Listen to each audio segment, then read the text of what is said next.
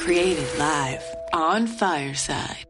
The following program was recorded live on Fireside Chat. If you'd like to participate in these chats, join us every Thursday at noon Eastern Time at firesidechat.com slash Scott Monty. Have you ever admired a leader and wondered just what it is that makes her who she is? How he came to embrace the things that advanced him? Welcome to Timeless Leadership, where we look at the principles that define success. This is a show for leaders at all stages of their careers who aspire to understand what it truly means to be a leader. And who is a leader? John Adams said, if your actions inspire others to dream more, learn more, do more, and become more, you are a leader.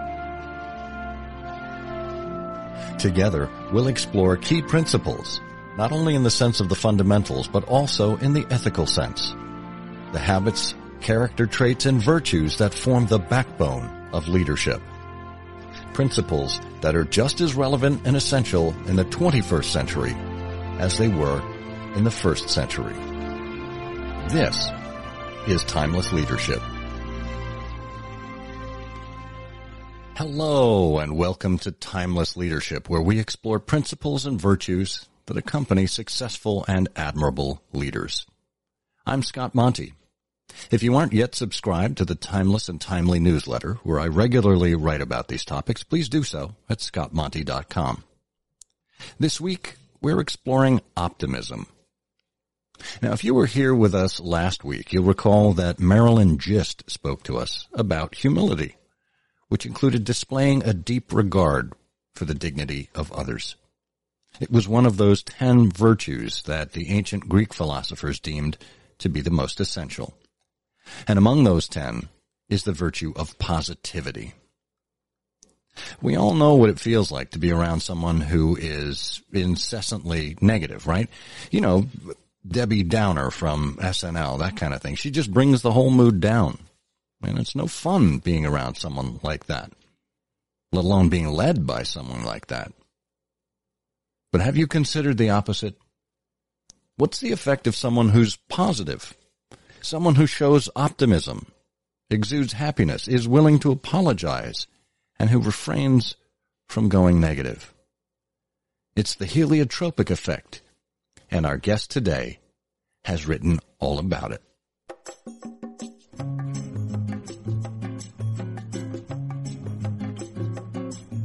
When you have a conversation with Harry Cohen, it's impossible to walk away without a smile on your face. That's the power of the heliotropic effect. Harry received his bachelor's degree in psychology from Cornell in 1978 and his PhD in psychology from the University of Michigan in 1988. After serving a decade in private practice, he began a career in executive leadership coaching, work he continues to enjoy. Along the way, Harry developed a coaching philosophy that resonated with people. So much so that he was asked to give a TEDx talk on it. Harry's philosophy is centered around heliotropic leadership.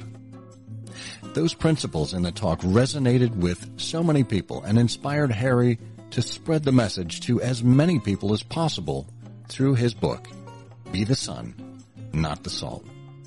It encourages people to be their best selves. Harry lives with his wife Jan in Ann Arbor, Michigan, and together they enjoy sharing a morning espresso and losing themselves in nature with their dog, Yolo. Harry owns a local restaurant, the Black Pearl, a perfect place to see him practicing his pearls of wisdom. Hey Scott, I was listening to that lovely introduction and and I realized, oh wait, I wrote that. It's in the, it's in the book. It's, it's the jacket of the book. That's so sweet. Thank you, Scott. That was such a sweet intro. Well, thank you for writing it, Harry. And I have to, I have to ask you, YOLO. What, what's with YOLO? YOLO is you only live once. And it really is her name, but it's also a reminder for me that life is incredibly short, Scott. Mm. We should take advantage of what we have right now. I don't know what's coming, um, but we had better remember that. So YOLO is my permanent remember remembrance of that, and uh, every morning I walk for miles in the woods near my home with YOLO, looking at her, counting my blessings, and thinking about what's most important in life. I literally, I wrote that up and they published it in the Wall Street Journal a couple of Sundays ago. They've got a better living newsletter. And so I just told that little story and they said, Oh, would you like to be in the newsletter? And I wrote it up and they put it in. That's so anyway, YOLO is a big part of my life as a reminder. We only live once and count your blessings. I love it. I love it. Well, that obviously ties uh, directly into what we're talking about today. And I, you know, I Yeah. use the, the title optimism as just a, a, Mm-hmm. a one word kind of shorthand for what it is. But really, heliotropic leadership and the heliotropic effect is about so much more than just positivity and optimism. So can you talk to us about that? Oh, yes, I can. I'm thrilled that you invited me to do this. And I really, for anybody who's listening, I want to clear up the misconception and make it incredibly simple so that people can understand. Be the sun, not the salt is not about being fake and sunny and happy and put on a smiley face and everything's wonderful. It's not that. What it is, is literally an invisible force, which we already know and can see its effects just like the wind or gravity. It's the force when all living systems are drawn to the energy which sustains life. In the case of the metaphor of the plant, it tilts towards the sun because it is drawn to that energy that the sun provides that nourishes the plant. The idea is a metaphor for human beings in their effect on other living organisms, human beings. And all of the virtues, all the 10 virtues that you spoke about, which I can't wait to hear about, but also all the heliotropic behaviors that people engage in are like sun on the leaves of the plant to other people. It's that simple. Authenticity is heliotropic. But authenticity to a point that is that is um, hurtful is not. Well, I was just being honest. Honesty is very heliotropic, but honesty without compassion is cruelty. So the, the, the simple way of understanding the heliotropic effect, Scott, is what kind of behaviors do we engage in that bring out the best in others? And there's tons of them that we already exhibit, demonstrate, and behave. That's the heliotropic effect. And, and you gave the example of smiling. When you smile at a stranger, there's a moment, just a little whiff of, oh, isn't that lovely? When it's an appropriate smile. And, and, and its effect on you or them is, oh, that's nice. That's, that's involuntary. The, the, the involuntary smile that uh, comes across your face when someone smiles or greets you or holds the door is the effect of the heliotropic effect. That's the demonstration of the the the, the leaves moving from the wind. So d- does so I want it to be so simple for people to understand. It's not about being someone else. It's about being you when you're being kind. Hmm. Kindness is a virtue that has a lovely effect on other human beings. Mostly, right? and so that's, that's, that's the supersonic power of the heliotropic effect. And the salt side, just as powerfully and important, Debbie Downer behavior, what you spoke about. Those behaviors, metaphorically, are salt on the roots of the plant. They make the poor person feel horrible. Just for, for in the split second of, may I help you? And you don't really want to help the person. That, that's icky. It's salt on the roots versus a genuine, how can I help you? And suddenly you're in front of a person who, oh, they seem to really want to help. Isn't that lovely? So, I mean, that's it in a nutshell, Scott, and, and I hope people can really get it because the confusion is, well, you gotta be smiley face or happy all the time or everything's swell. No. Mm.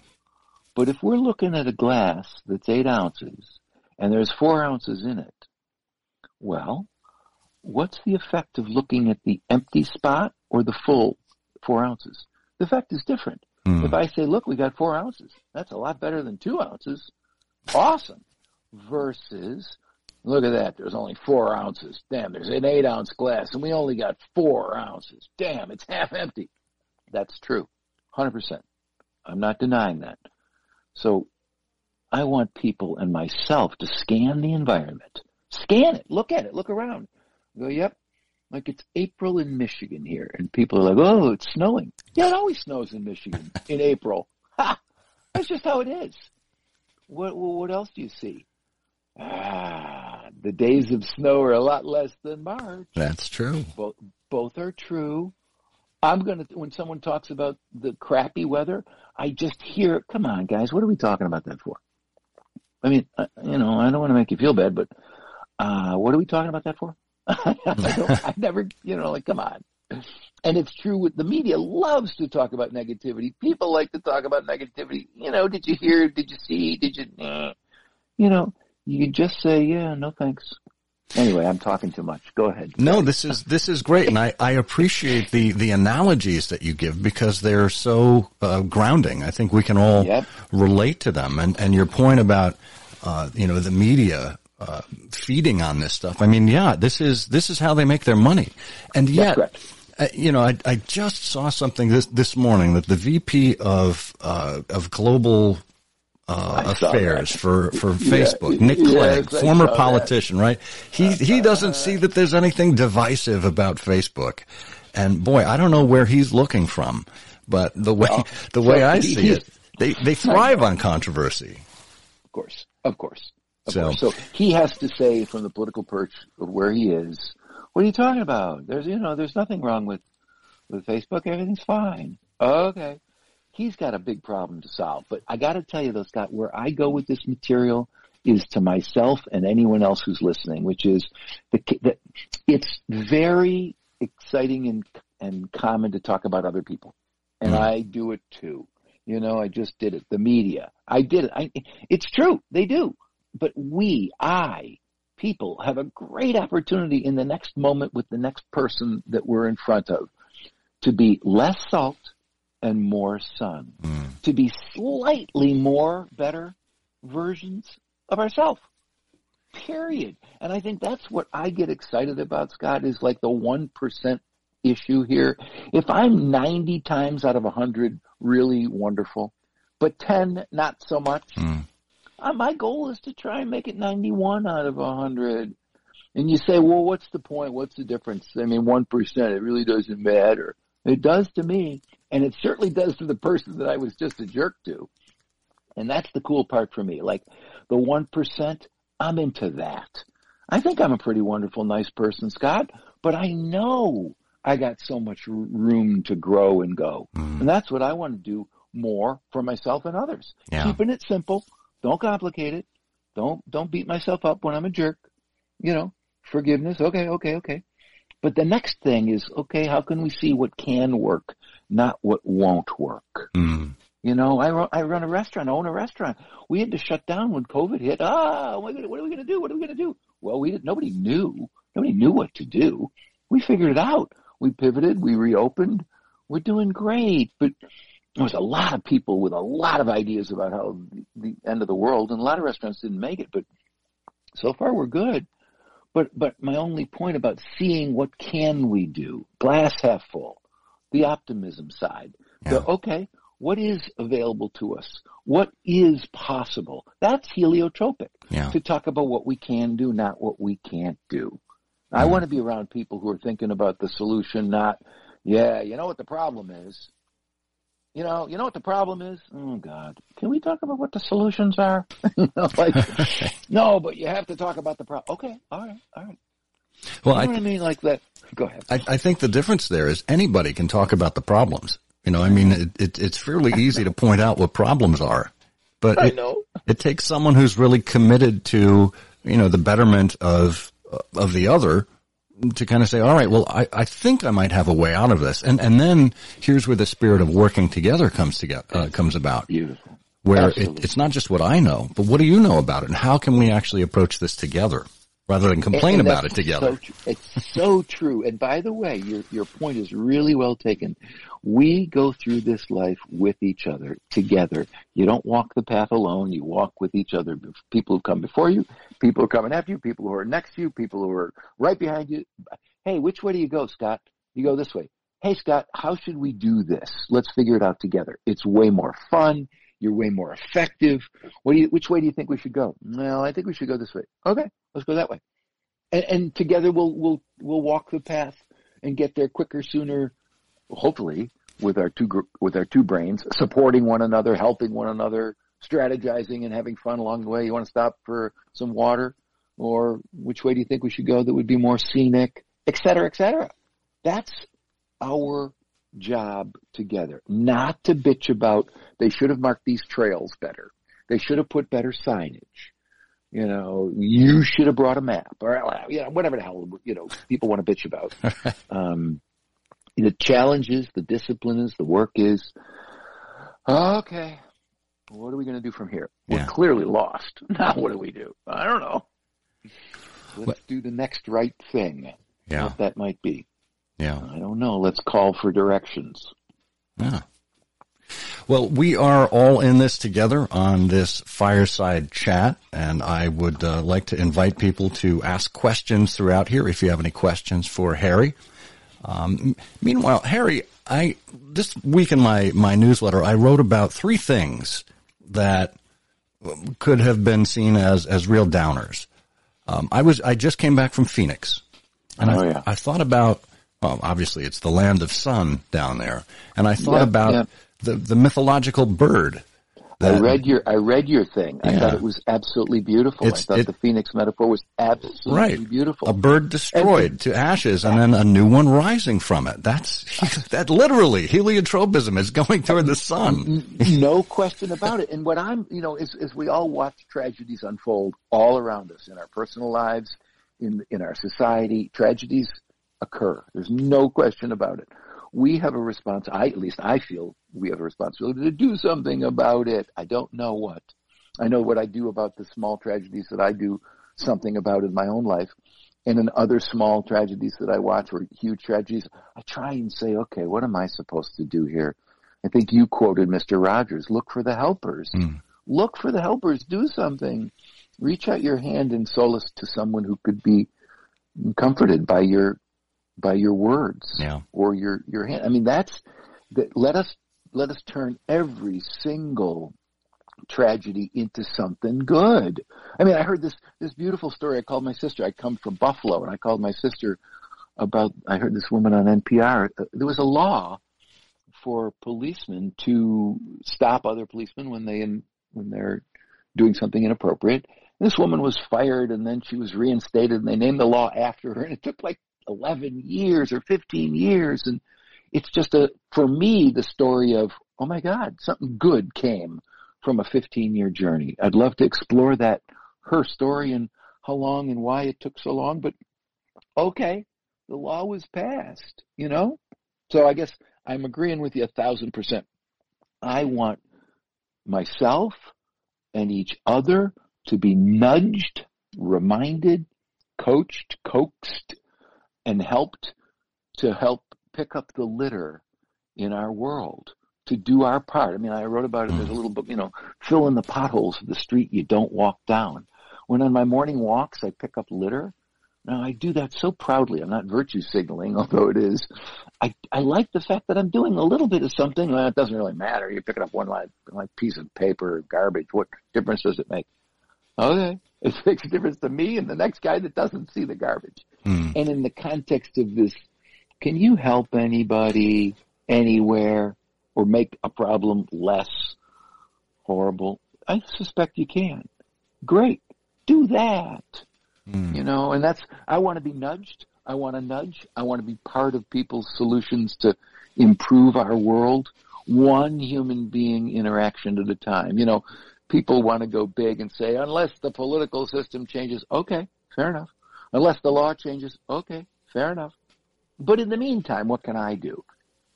I mean, and I can do a bunch, Scott. That's the cool part. I got a bunch to do. I got plenty to do. My conundrum and quandary is, no, I could be doing so much more. I should be doing so much more. yeah, I can be nice to the person next to me, but how can I get everybody to be nice to the person next to them? Don't worry about it, you, you just be super, super more wonderful and maybe somebody will be nudged to be super more wonderful too. Well, and um, that that's you know? just it because I think we're, we're we're we're combined in this world where, on the one hand, we think in the short term. You know, companies yep. are operating yep. from quarter to quarter. They're not able to put together multi-year or even multi-decade strategies because they're mm-hmm. they're focused on the short-term numbers, and yet at the same time, we're looking for a big impact Every move we make, we're looking for that viral video. We're looking for front page coverage on the Wall Street Journal. So mm-hmm. how do mm-hmm. we, how do we remind ourselves that we're making progress, even with some of these small nudges with that. this pothole filling? I, I love that. I love the question and the answer is talk about it literally. I mean, so for example, I, I, do Zoom meetings with lots of people lots of ways from individual to group. And sometimes in a group setting, okay, we just start for like one minute quickly, quickly, one minute, 60 seconds, take five sec, 10 seconds, something you're grateful for, something you're proud of doing, something your organization, you saw somebody do something really well, Sally to Fred, Fred to Sally, whatever, it doesn't matter, quickly, one or two minutes. Now what that does, it changes the brain when you're focused on what's working, when you're focused on gratitude, when you're focused on the strikes and spares, not the gutter balls it improves performance and the culture around talking about what's working and not what's not. So in answer to your question, well, just keep talking about successes, tiny one. Hey, you know, I'm, you know what I'm proud of? I came on time to the meeting. Well, good for you. okay, we'll start small. You know what? I remembered that new employee's name. It was really bugging me, and I, I'm proud of myself for saying good morning and using her name.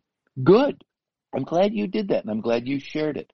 I mean, when people start to share authentically their vulnerable struggle, challenge with improving themselves, other people go, Oh, wow, you have that challenge too? Hmm. Well, of course.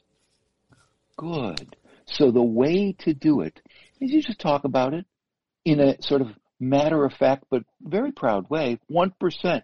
Hey, I'm really glad. I had a horrible customer experience on, with some investment uh, banking person yesterday, and my wife was listening to the conversation. And She said, "Wow, that was pretty impressive. You turned her around." I said, "It was very cool. You know why? Because she was wonderful. She, you know, uh, two people didn't respond to an email, and I just up the chain to, "Would you please take care of that?" And she said, "I'm so so sorry." They should have not responded. They should have responded to you. I try and get people to never say, there's nothing we can do about that. Because there's always something you can do about that. And I was so inspired by her words. I said, can I send you a book? I wish, you know, I wish all your customer service people could understand what you just said. Yeah. And it was lovely. And I just wanted to and that's, that's so great. I wanted to praise her, not for her ego, but to say more of that. Well done. Yeah. I'm so proud of you for saying we should never say, and I should never say, I'm sorry, there's nothing we can do. Yeah. I, just, so the, in answer, long answer to your question, how could we remind people? Keep talking about it. Keep bringing it up. 1%, man. I'll yeah. take 1%. Hey. Right? So Scott, let me ask something. Did you do something wonderful uh, this morning that you're very proud of? Seriously. To any of your three kids, your wife, somebody. well, here's here's a simple one, and it's it's taken me a while to get to this point. Like you, I, I, I try to be a positive person. I struggle every day. There are certain negative things mm-hmm. I do mm-hmm. online, offline, things I regret, uh-huh. yep. but I try every day. So this morning, um, we, our, our kids go to a school um, not too far from you in Ann Arbor, um, and and yep. we drive there. And my 17 year old is in the last throes of getting his qualifications for his license. And he drove today. And I didn't have to yell at him at all in the car today. he did a great job. And I told him what a good job he did when we got to school. Right on. So people think that that's such a small, obvious, oh, that's what every good father should do. Excuse me. That's the kind of thing that, while small, is huge the you did a great job today, son, is not small. Well done, Scott. That's the kind of thing that I don't want to give any caveats to. It's just beautiful. Period. Full stop. Now people will put that down and will say, well, that's obvious. Everyone should do that. Of course, that's what a good father would do. Mm, yeah. So why not praise the father who did it? Because it's true. That's a beautiful strike spare. Well, thank Beautiful. you. Thank well you done. for that. You're, you're welcome. It's- you're welcome. It's it's the kind of thing. Well, you know, he should know by now. I don't need to tell him. He, Oh. know, he knows. Wrong. No. Well, no, that- no. The, yeah. I. I, I beat myself up plenty over all the times I have to yell at him to do the things I, I tell him to do over and over. He's a teenager. You know, this is, this is part of the developing brain. I had a brain like that too. Uh, although we whitewash our past, don't it? You know, we, we think, oh, in my day, things were so much better. And, you know, maybe they were, maybe they weren't. They were, they were better in different ways. They were worse in different ways too. Exactly, exactly. And what I know to be true, and this is the cool part of being older, bunches of decades under our belt. oh my God. I am a better father and husband and person because I've been working at it. I'm not, I don't need a medal, but I know that I'm more patient and a better dad. Just thinking about the dad thing, the husband thing. COVID was wonderful for being a better husband, you know? And I'm, and I'm just pleased that we can improve, Scott, that we can be better.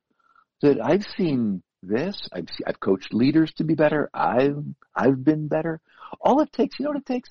Somebody who wants to. If you want to, you're good. You can do it. You can do it. Oh my God. anyway.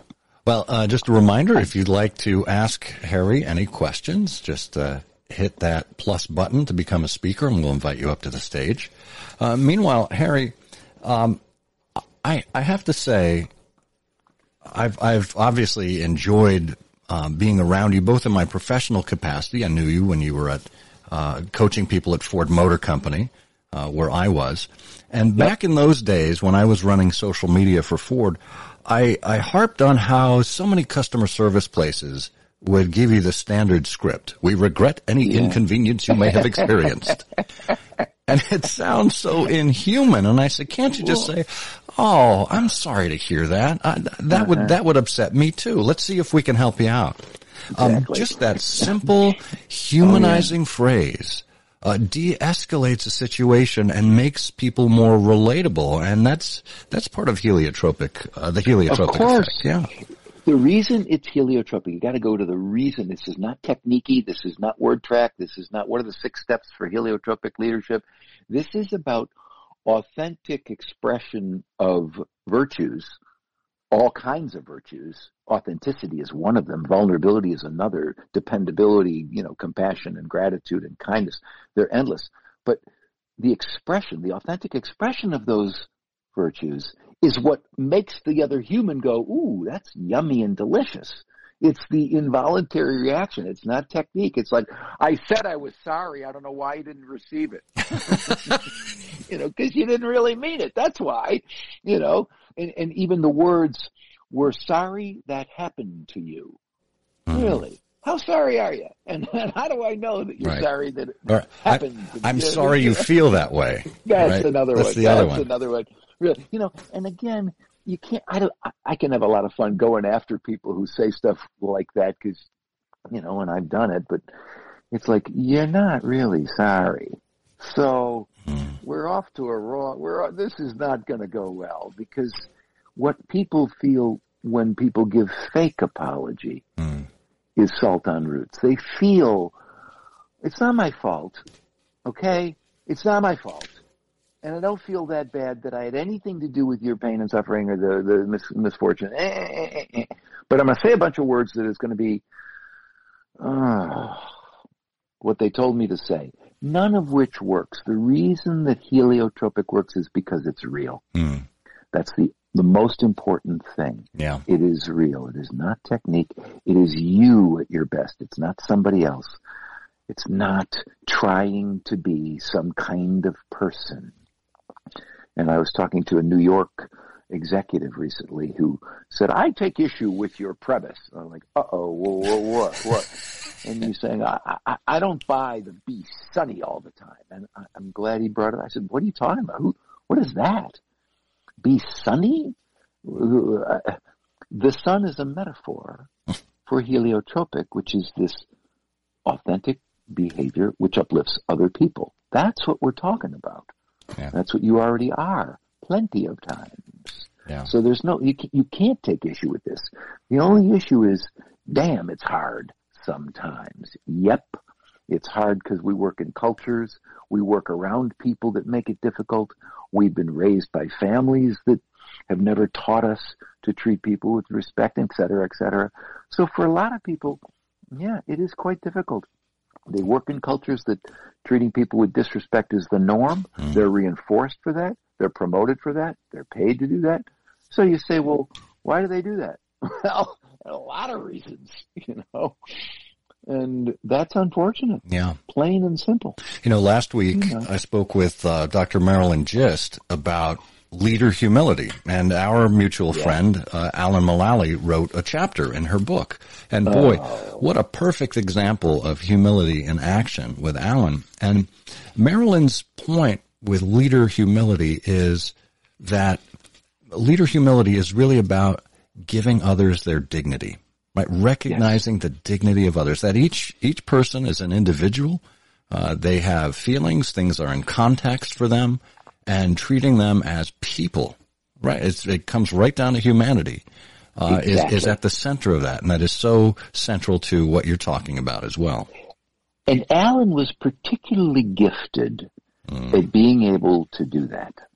He, as you well know, and anyone who knows Alan Mulally or spent any time with him, knows how gifted he was. He was a, what we would call a positive deviant, you know, on the bell curve of, you know, there's the people who can run the four minute mile. He's way out there. Yeah. There's a, so much to learn from people like that, from the deviants, for the people who are, well, he seems to do that all the time with almost everyone, with the quote unquote lowest status person in the room to mm-hmm. the, to the highest status person in the room.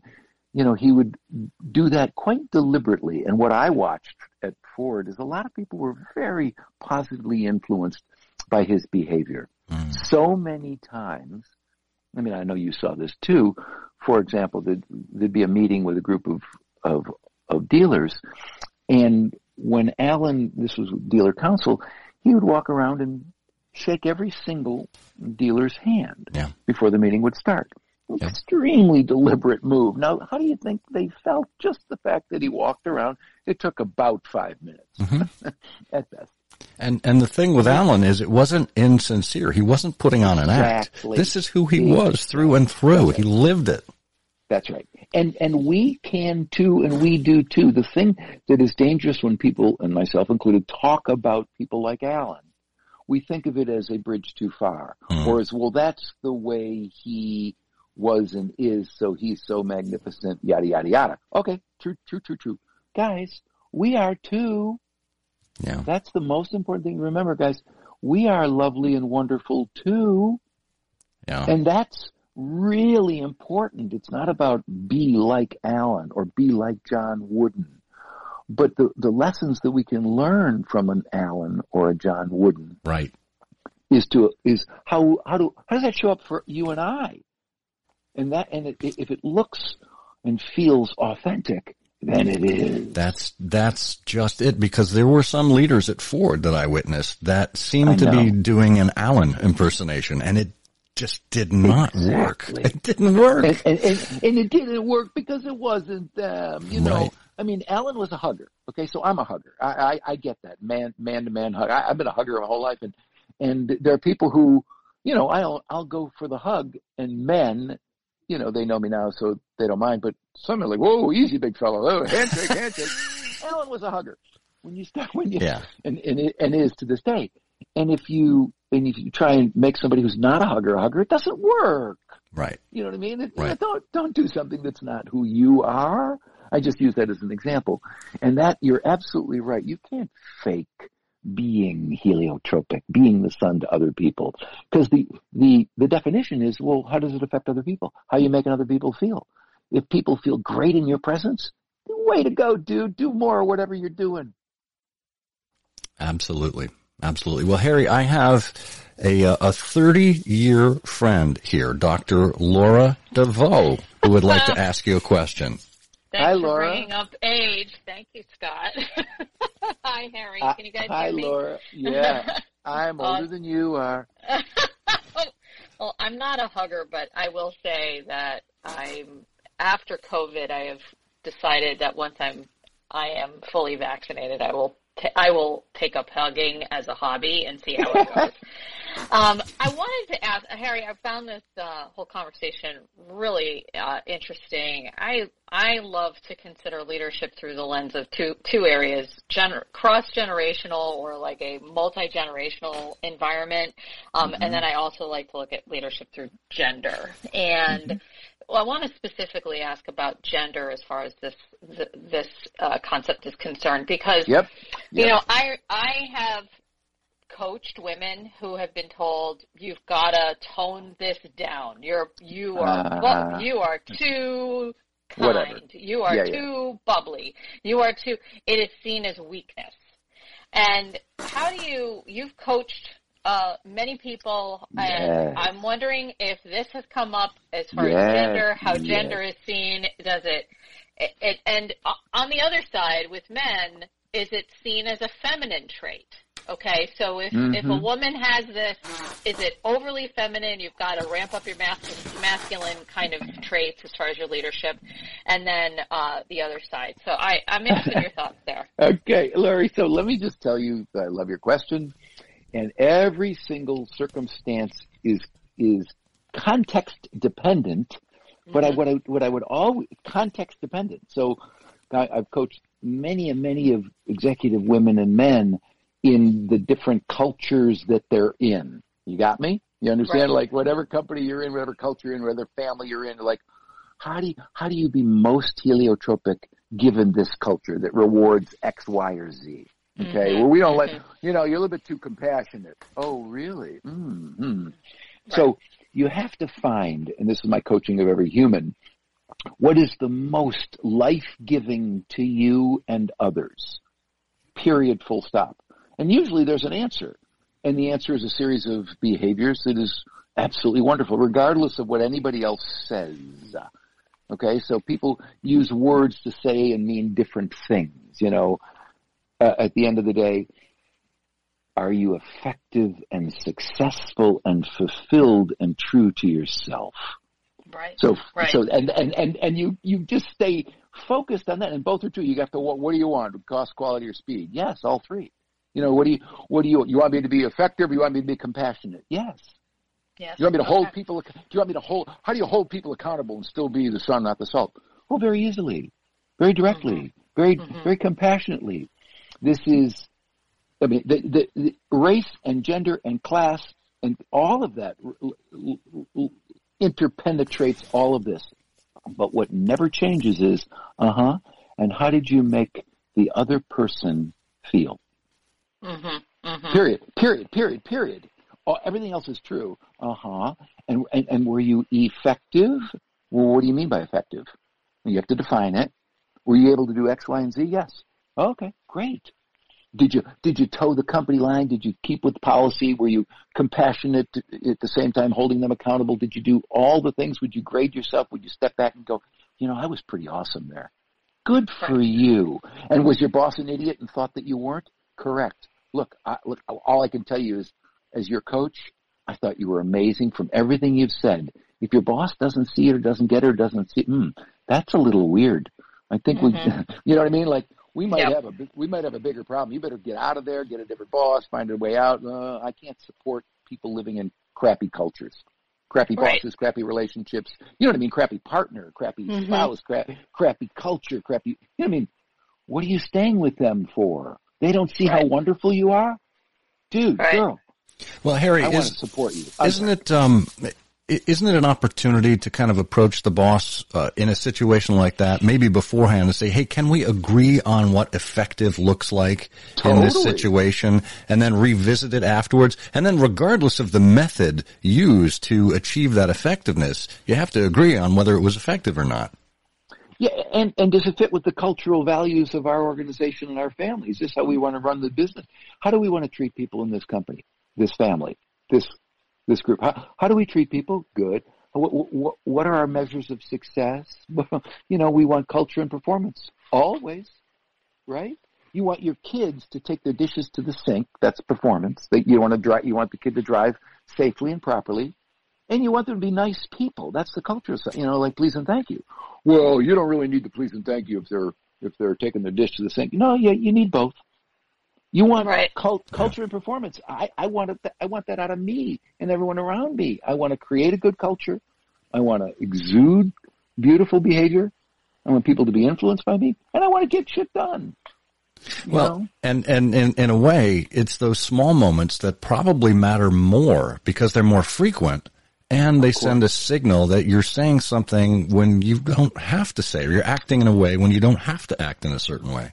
And but it, that's it. Yeah. I mean, that's right. really, really, really, it, this is the work of great parenting, great coaching, great leadership, you know? And, and I want to be all of that. I want to be a great parent, great coach, great leader, great friend. And I think friendship is just as powerful. Well, actually leadership and parenting probably more, but friendship is not to be taken lightly, you know? Right. I think, Harry, I think the thing you said that really resonates with me is about culture and about yeah. organizational culture. And if people yep. are have found themselves into a place uh, that is not a fit for them, not about sal you know sometimes it's hard you get this great title and this wonderful salary and all this stuff and then all of a sudden you go wow this place is toxic or yep. oh mm-hmm. my gosh you know what i am i am the the odd man out here i am not i don't fit at all um and uh but i think that that's a, a really good point. and maybe what it is is is you know, finding an opportunity to talk to people to say, before you even find your way into an organization or into a relationship, consider the culture that you're trying to get into. Um, going back to to several of the things that you guys were talking about. So, hundred percent. So great. Well, th- Harry, thank you so much. I'm going to take a step off the stage. Oh, lovely. Thank you for jo- for joining us on the stage. This is my thank first you. time. Well, thank you, Laura. I, that was um, uh, spot on. And uh, I'm glad you, you mentioned that. And Harry, you know, this is something we witnessed happen at uh, Ford Motor Company. You know, it was legendary for toxic behaviors before Alan got there. The the silos, the fiefdoms, the people undercutting each other for uh, budgets and personnel. And Alan got there and he said, "Guys, we're all working for the same company. We're working for the same purpose here. You know, can't we begin to kind of reframe things. And, and he set the culture from the top. Every, see, this is the part that I really want people to get. And I finally got this. We are the culture. Everyone would like to talk about the leader sets the culture and he or she does. You are absolutely right, Scott. But the bigger insight for me is that I am the culture. Mm. What do you mean? What I'm not in the traffic. I am the traffic. I'm not in the culture of the company I'm in. I am the culture. Now, clearly, the leaders set the culture and their impact clearly sets the tone for what the culture of the organization is. I agree with you, but I participate in and, and, and reinforce or challenge the cultural norms of how things are done around here. And so, yes, it would be awesome if every leader, and, and by the way, I've, I've been around Ford for 35 years and I've seen so many changes and the good that Alan brought, many, many, many behaviors continued and continue on from his example of let's work together and one team, one goal, etc., etc. But human nature is something that turf wars and and fiefdoms and you just take any any you know I run a restaurant the the front of the house back of the house. It's endless. God it's endless. I'm trying to keep the culture of my little restaurant as magnificent as it sometimes and often is. And I own the place. I can blame my general manager. I can blame my chef. I can blame my excuse me. I set the tone but it really is set by all the people in there. I guess the owner for sure has the most power or the CEO to set the culture, but every single person in the place, in their individual moment to moment behavior, define the culture of the place. If we know that treating people with respect is the norm, oh, okay. So do we do that every single exchange with every single person? Mm, sort of sometimes. And, and I want people to get it that wherever they are, they're a leader. Because you said it earlier, your opening intro is, I think it was the John Adams thing, or, you know, like, does it, does it inspire people to nudge people, to help people to bring more, be more, do more, you know, all that stuff? Uh, yeah. I, and so I, if, if I am a leader in my organization, and I am, whether I'm the owner, the CEO, or just bussing dishes, I contribute to the culture of the place in every single behavior that comes out of me. Yeah. And, uh, you know, we see this uh, classically displayed in customer service through uh, Disney, Disney parks Yeah. in particular, where, Yeah. you know, everyone, uh, everyone who is there is a guest. Every employee right. is a cast member. And it doesn't matter whether you're wearing the Mickey Mouse costume or whether you are, you know, a highfalutin executive or a guy just sweeping up the street. If a kid comes out of the ice cream store on Main Street, USA and drops his cone, it's, it's anybody's job who works there to make that kid happy. Right? Cause his, Oh, his. Family just that. spent $3,000 to go there. And the, the, the street sweeper goes, here, kid, here's a ticket for a new ice cream. You go back in there and get yourself another ice cream. It's just And- about focusing on their happiness. Doesn't matter who does it. and you said something very profound, but but we always use these minimizing words. Just, it's just. It, yes, it is that. It, but just, it is hugely that. You know the the Mm. second most um, asked question at Disney at the Disney parks. The first most commonly asked question is, "Where's the bathroom?" Sure. Nearest bathroom. The second most is, "What time is the three o'clock parade?" and the reason they use that in their Disney training for new hires is the people are not asking what time is the three o'clock parade. They're trained to hear that that question is, where's the best place to stand for when the parade gets in front of my kids? That's fascinating. And so the cast members, to your point, because they know that happiness is what it's about. It's not about three o'clock parade, ma'am, starts at three o'clock. Right. You know, it starts at three o'clock from the Magic Kingdom, but where, you know, where you are right now, I think the best place to stand in the shade would be right over here for your kids to see the parade when it comes by. I mean, oh. that's the, the, the deep understanding of their role at Disney as cast members to make people happy. So anyway, you're right on. I love that. I love that. So let, let me ask you a little bit of a, a pointed question here, a sensitive topic. Um, the world of politics has become so fraught Okay. over the last Okay. decade, let's say. Um, both sides uh, are are contentious and are constantly at each other's throats. Mm-hmm.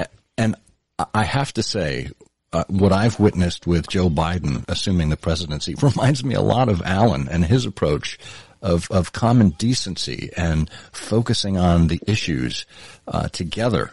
Um, what's what's the formula for reversing course here for getting ourselves out of this he said she said my side your side you're wrong i'm right kind of mentality So, I, uh, Scott, I wish I knew the answer. I honestly, I'd like to continually contemplate that and and answer in a way that I believe is intelligent and helpful and true. And I, my first reaction is I don't know. Okay, when I when I really, I, gosh, I because I think about politics over over the course of decades, and you go, man, it's always been pretty horrible. On the other hand, well, it seems more horrible of late. Well, I try and go in my mind to haven't there been statespersons? I was going to say statesmen, but you know, most of the political um, people have been white men over the course of our Yeah. history. Statespersons that that created great public policy that universally bel that we could all rally around and say that was good. How about women having the right to vote? I think that was a public policy that came out. Uh, that was Sure. good. yeah It was fought for, by the way. yeah But I mean, like the simple, like I like to look for public policy that we now can agree on. No brainer.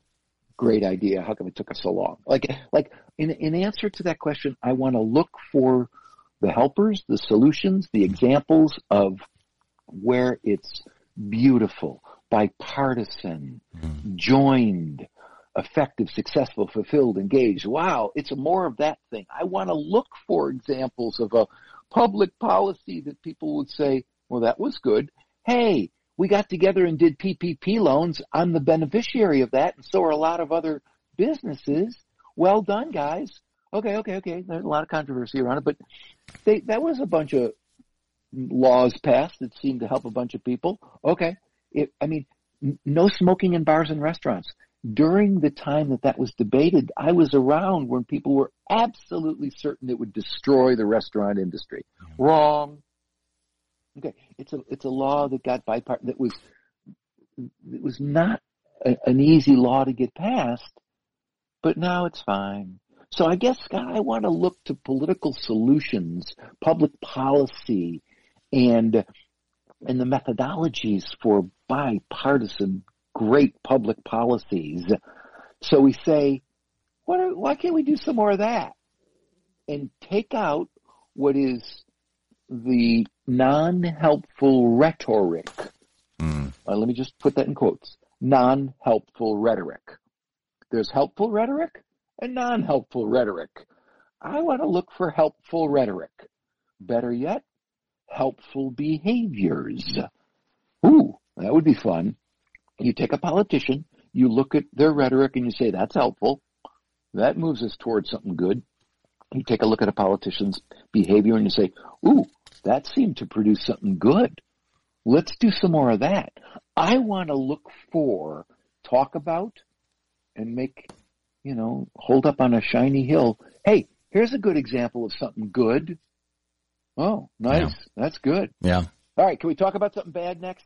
Yes, yes, yes. But can we can we just look at that? Senator A and Senator B got together and came up with a great plan that is 78% approved by the American. But what a great idea. Yeah. Did they got that law passed? What was the law? Blah blah. Wow. Why don't we do some more of that? And that's what I mean, Scotty. That's what I want to look for because the divisiveness is disgusting. It's not helpful. The rhetoric, when I hear someone make a sentence, I go, "How's that helpful?" And I go, ah, "I'm not sure it is." But when I hear somebody do something, and I wish I could give you a quick, a quick and crisp example of a beautiful, helpful rhetoric. Look, I like when Biden or any politician says, "Here's where I think we can come together." Just that sentence oftentimes, you know, it's written to say, "Oh, you're just saying that. You don't mean it." Okay, okay, here we go. But man, oh man, I, I I'm drawn to politicians that seem to want to solve problems mm. for the greater good, not just their caucus. You know what I mean? Like, there's a certain amount of well, they're sent there as a representative for their group, so they have to say stuff that says, you know, the parks department gets gets the benefit of this. You know, like hold on a second, how about the whole Right. organization? Right. You know what I mean? Yeah. And and when you hear people, you can sometimes see, well, he's just saying that he doesn't mean it. But occasionally, I think Scott, if we could, let's get politicians on your thing that that maybe I don't know, are are there any that when they say stuff that's like, wow, she he sounds like they really mean that bipartisanly. But I don't know enough politicians around public policies that are more like 87%. Why don't we just do that? Yeah. You know? we, have, we, we have to search them out. And you know what, what what's Yeah. interesting there? You, you mentioned this, and, and you didn't explicitly bring this out with respect to heliotropism, but it has to do with listening. And there was right. I had a That's guest on a couple of episodes ago, David Murray. He wrote a wonderful book called "An Effort to Understand: Hearing One Mm-hmm. Another and Ourselves in a Nation Cracked in Half." And it really comes down to the power of listening. So, Yep. How how does listening play into heliotropic leadership? Oh, so, so it is one of the most fundamental, like gratitude, it's one of the fu- most fundamental skills, practices, behaviors that all of us could nurture to be better at. Okay. If lis- if our listening skills are a muscle or a strength or a skill or a competency, if it's one thing that would make you and I more heliotropic, it would be to improve our listening skill. Now it is a skill that you can improve. They're very, there are many things like any skill. Well, what's the best way to improve your listening? Oh, it doesn't matter. Pick, pick any. First, want to improve your listening. You're bringing it up, which I really appreciate. It's so beautiful and concrete. Well, how would you measure it? Well, we could talk about that. Call me up. I'll chat with you. You can measure the t- number of times that you've interrupted someone. You could remove yourself, and there's so many. Min- there's a million techniques that you can use to improve your listening. Don't interrupt. Remove your cell phone. Ask in the middle of when you're talking, am I understanding you correctly? Did I answer your question, Scott? I, you know, I know you asked me to talk about listening, but I'm blabbing on. Am I getting at what you want me to talk about? I'll stop now and ask. Did that, am I, did I listen to you properly? Yeah, this is, this is great. No, you're, you're doing fine. So, so that's, so the, all of this is you look at the other person, feel whether they're, you know, see if you can tell if they're being understood. When I was a shrink, most of what I did is listen. And people would say, you helped me so, so much. But that's because I wanted to listen and I was trained to listen and I practiced listening and I would look and I'd listen to my gut and I'd listen to the nonverbals and I would remember to pay attention to how they're not always saying what they're meaning and they're not always meaning what they're saying. So you got to work at it. And I used to teach this stuff so I know how hard it is to be a good listener. You have to put energy into the other. You know, don't think about what you're going to say. Remember your unconscious biases. Talk less than you think that you should. Start with the, the, the assumption that you could be better at this skill that you think you're already good at. In the book, I write about being an Olympic listener. That's a gold medal, not a bronze, not a silver. I mean, you know, Carl, the CEO of this company that I love so much, he said it changed his life because he's already shoot, you know, he's, he's so driven and he's so wonderful, but sometimes he gets going and he, he'll interrupt. And he knows, you know, he's intimidating presence and he knows that's tough. And, and so what? It's a work in progress. Being an Olympic listener and just leaning into that, that would be one amazing thing that would make us all more heliotropic. Mm. If our dear friends and spouses and colleagues would say, wow, you're really a, you're really a good listener. Just imagine that if people said that about us. You know it would be, it would make us feel good, but you know that they would be uplifted by our good listening. Yeah. How about the parent stuff? My God. Imagine if we were better listeners to our kids. Cause they, they, they're saying everything right? Yeah. They're not doing it with words. Right. they're, grunts. Their grunts and their facial expressions and their behaviors are tell are saying stuff. And yeah. and I'm I'm excited about being a better listener, and I really appreciate that you brought it back to that because man oh man if that's the if that's one thing I'd say listening or, or gratitude all right, you want to throw in compassion and kindness? Go ahead. Those are the big, the big ones for for being heliotropic. Yeah. And and I could talk about this forever, but that's you know, you ask for a glass of water and I'm hosing you down. That's that's quite all right. Well, happy to be hosed. Um, I don't think I've ever said that in that context before. Um, I know.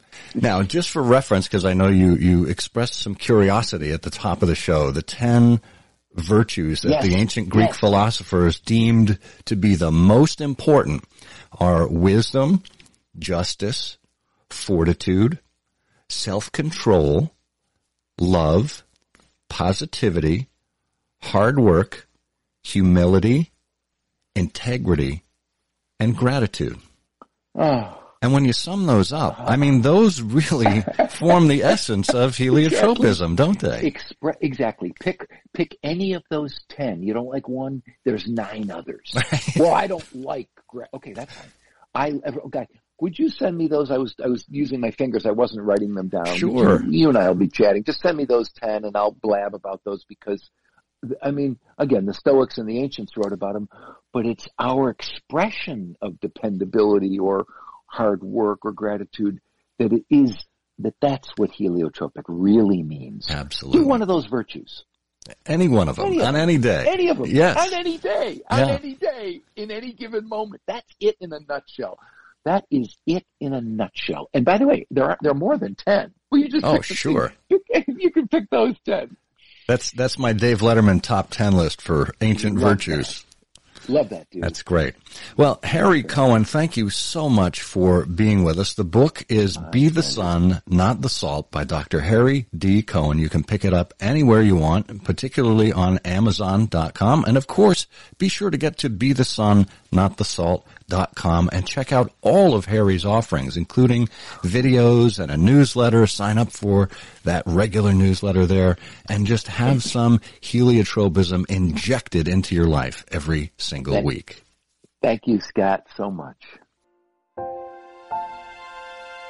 Life can be hard for all of us, but it's how you respond to it that matters. You can choose to light up a room, to express gratitude, to listen well, to make a difference in someone's life, and above all, to be the sun, not the salt. Thank you for joining us and for being an advocate for timeless and principled leadership, whenever and wherever you find it. I'm Scott Monty. Until next time, may you dream more, learn more, do more, and become more, for you are a leader.